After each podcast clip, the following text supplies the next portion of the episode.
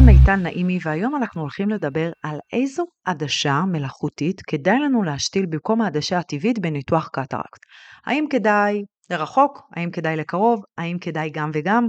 אחרי הפרק הזה אתם תדעו את כל האפשרויות שקיימות ויהיה לכם קל להחליט מה העדשה הטובה עבורכם. אז בואו נתחיל קודם כל מה זה קטרקט, בעברית ירוד. בתוך העין יש לנו עדשה תוכנית שמאפשרת לנו לראות לרחוק, וגם כשרוצים לקרוא, העדשה למעשה מתכווצת, זה נקרא אקומודציה, והיא מאפשרת לנו לראות לקרוב. כשאנחנו נולדים, העדשה היא שקופה לגמרי, ובמרוצת השנים יש ספיחה של חלבונים ושומנים, שגורמים לעדשה להיות יותר צהבהה, אנשים מדווחים שהם רואים כמו דרך וילון, ובגלל שהאור לא עובר כמו שצריך, אז חשים טשטוש, אנחנו רואים עלייה אה, במספר למשקפיים, כפילות אה, שיכולה להופיע, ו... במיוחד צנבור בלילה. אז מה עושים בניתוח הקטרקט? אז קודם כל אני חייבת לציין שהיום, לא יודעת אם לקרוא לזה ניתוח, זה ניתוח קל ממש על גבול הפרוצדורה, מעל תשעים אחוז הצלחה, זה ניתוח שהוא נמצא בסל הבריאות, ולא כואב בכלל. זאת אומרת, יש קצת הרגשה של התעסקות בעין או סוג של לחץ, אבל הניתוח עצמו לא כואב ואורך בערך כחצי שעה. רבים חושבים שקטרקט זה מחלת עיניים למבוגרים, אבל זה לא נכון, יש תינוקות שנולדים עם קטרקט, אנחנו רואים גם מקרים של קטרקט אצל חולי סוכרת, או אצל אנשים שהעין שלהם עברה סוג של טראומה, ולכן קטרקט הוא בהחלט לא רק מחלה למבוגרים. אז מה עושים בניתוח? מה קורה במהלך הניתוח? אז הדבר הראשון שעושים זה מרדימים את העין, מרחיבים את האישון, ואז מה, ש...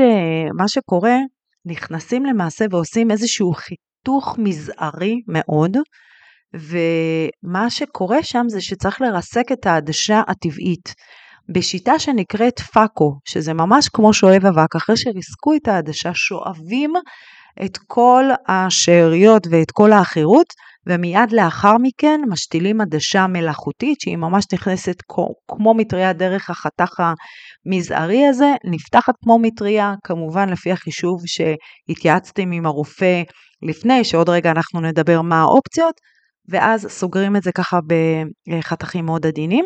זהו, הניתוח הוא, כמו שאמרתי, כחצי שעה, וזו כל הפרוצדורה. חשוב לי שתדעו שיש שני סוגים של ניתוחים, הניתוח המסורתי וניתוח הלייזר. כמו שציינתי, במהלך הניתוח יש לפתוח, יש לעשות איזשהו חתך זעיר. בניתוח המסורתי עושים את זה ממש באופן ידני, ולכן המיומנות כאן של הרופא היא מאוד מאוד קריטית, לעומת הניתוח לייזר שעושה את זה ככה חיתוך מדויק, ולכן יש גם פחות סיבוכים. הלייזר, אתם צריכים לדעת שיש תוספת מסוימת, זאת אומרת הניתוח המסורתית הוא בסל הבריאות ולא צריך לשלם, בניתוח לייזר יש איזושהי תוספת. אז בואו נגיע לשאלה שלשמה התכנסנו, מה האפשרויות להשתלה של העדשה המלאכותית במקום העדשה התוכנית? אז למעשה יש כמה אופציות. בואו נעבור אופציה אופציה, נבין את היתרונות והחסרונות כדי שתוכלו לקבל אה, החלטה מושכלת. האופציה הראשונה זה למעשה פתרון שהוא נקרא מונופוקל. מונופוקל הכוונה פוקוס אחד. אפשר להתאים את העדשה המלאכותית בשתי העיניים למרחק, כך שהתפטרתם מהמשקפיים לרחוק, אבל אתם צריכים לדעת שגם אם עשיתם ניתוח בשתי העיניים והחלפתם את העדשה, ככה שאתם רואים מצוין לרחוק, עדיין תצטרכו משקפי קריאה ומחשב. שימו לב שיש אנשים גם שלא יודעים שברגע שהם מסתכלים למרחק עם משקפי הקריאה הם רואים מטושטש ולכן הם צריכים להסיר. והמשחק הזה של להרכיב משקפיים להוריד משגע אותם. הרבה פעמים לקוחות ביקשו ממני אחרי ניתוח קטרקט להתאים להם משקפי מולטיפוקל. יש מקרים שאני מתאימה גם עדשות שנקראות אופיס, הם למעשה נותנות מענה למחשב ולקריאה, ובסיום העבודה פשוט מקפלים את המשקפיים וממשיכים לעבוד הלאה. האפשרות השנייה היא למעשה פתרון שנקרא מונוביז'ן, זאת אומרת, השתלה של עדשה מלאכותית בעין אחת לרחוק ובעין שנייה לקרוב. בדרך כלל דואגים שהעין הדומיננטית היא זו שתתאים לרחוק, והעין הלא דומיננטית היא זו שתתאים לקרוב. יש לזה יתרונות וחסרונות כמו כל דבר בחיים.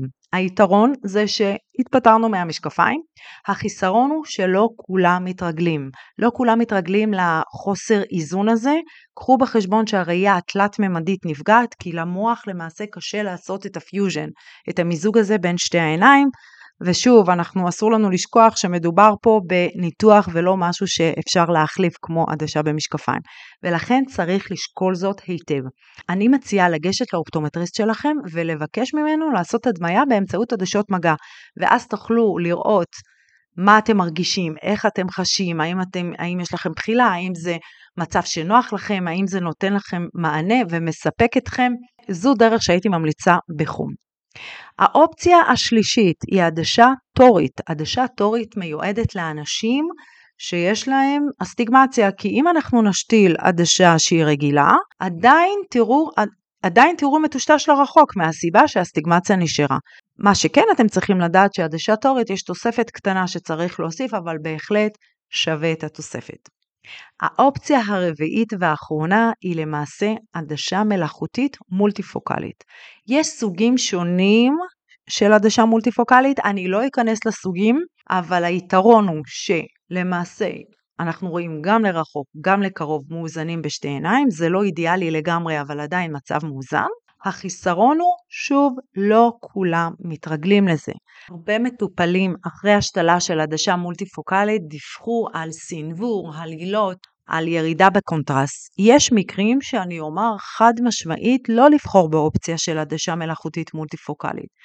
כמו גלוקומה או צלקות בקרנית או בעיה בקרנית מסוג שהיא, פתולוגיה ברשתית, היסטוריה של ניתוח לייסיק, פי קיי או פי אר קיי, ממש ממש לא מומלץ לבחור באופציה המולטיפוקלית. תמיד שואלים אותי, האם יש סיבוכים? אז כן, אמנם ניתוח קטרקט נחשב ניתוח קל, אפילו פרוצדורה כמו שציינתי, אבל כמו כל ניתוח, גם בניתוח קטרקט יש סיבוכים. כמו שאריות של העדשה ישנה שנותרת בעין, כמו תיקון לא מספיק של הראייה או תזוזה של העדשה. אגב, זו הסיבה שלא עושים ניתוח לשתי עיניים יחדיו. כל עין בנפרד, כדי שחס וחלילה אם משהו משתבש במהלך הניתוח, אז הנזק יהיה רק בעין אחת.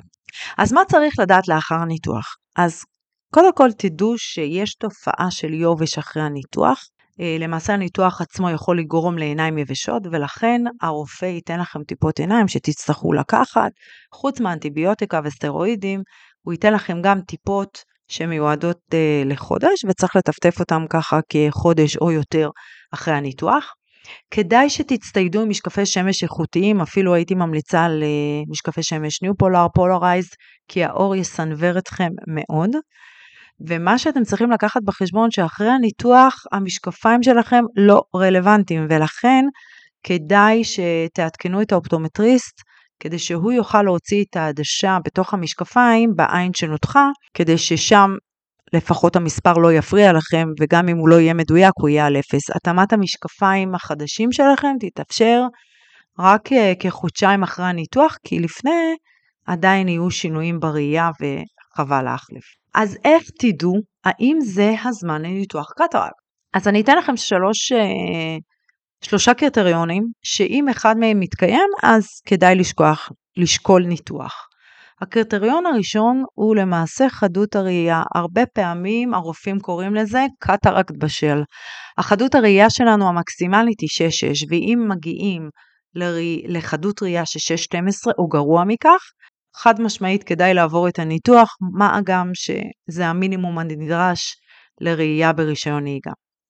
הקריטריון השני זה איכות הראייה, זאת אומרת שגם אם הקטרקט שלכם מתקדם אבל לא בשל, וחדות הראייה שלכם טובה מ-שש נקודה שתים עשרה, אבל עדיין אתם סובלים מאוד בנהיגת לילה או בקריאה, אז כדאי לשקול את הניתוח. והקריטריון השלישי, שיש רופאי עיניים שיחלקו עליי ויש כאלה שלא, אז אני לא אכנס לוויכוח, אני רק אגיד מה הקריטריון, הוא...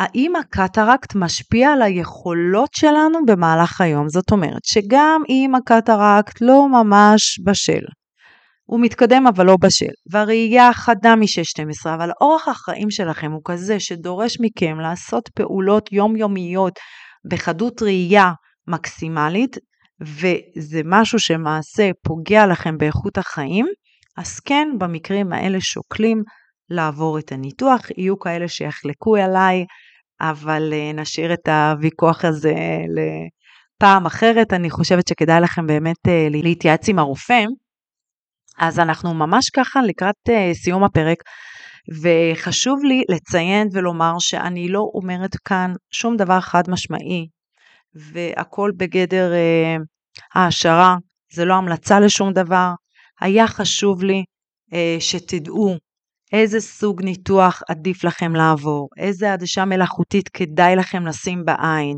האם זה לרחוק, האם זה לקרוב, באיזה שלב כדאי לכם לעבור את הניתוח, שתהיה לכם את כל האינפורמציה הזו, כי לאנשים שונים יתאימו פתרונות שונים, ולכן שום דבר שאמרתי כאן הוא לא היה חד משמעית, אבל מה שהיה חשוב לי בכל הפרק הזה, שתצאו ממנו כשאתם יודעים את כל האופציות, ויהיה לכם את כל הידע לשוחח עם הרופא המנתח שלכם, על הפתרון ועל העדשה הכי טובה עבורכם.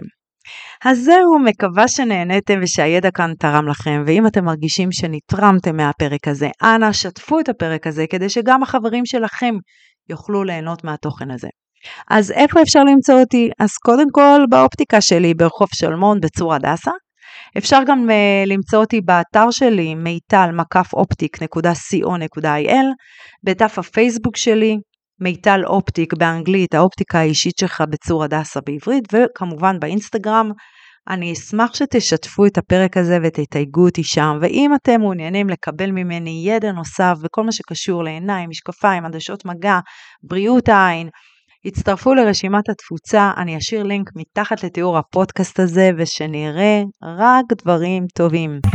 ביי!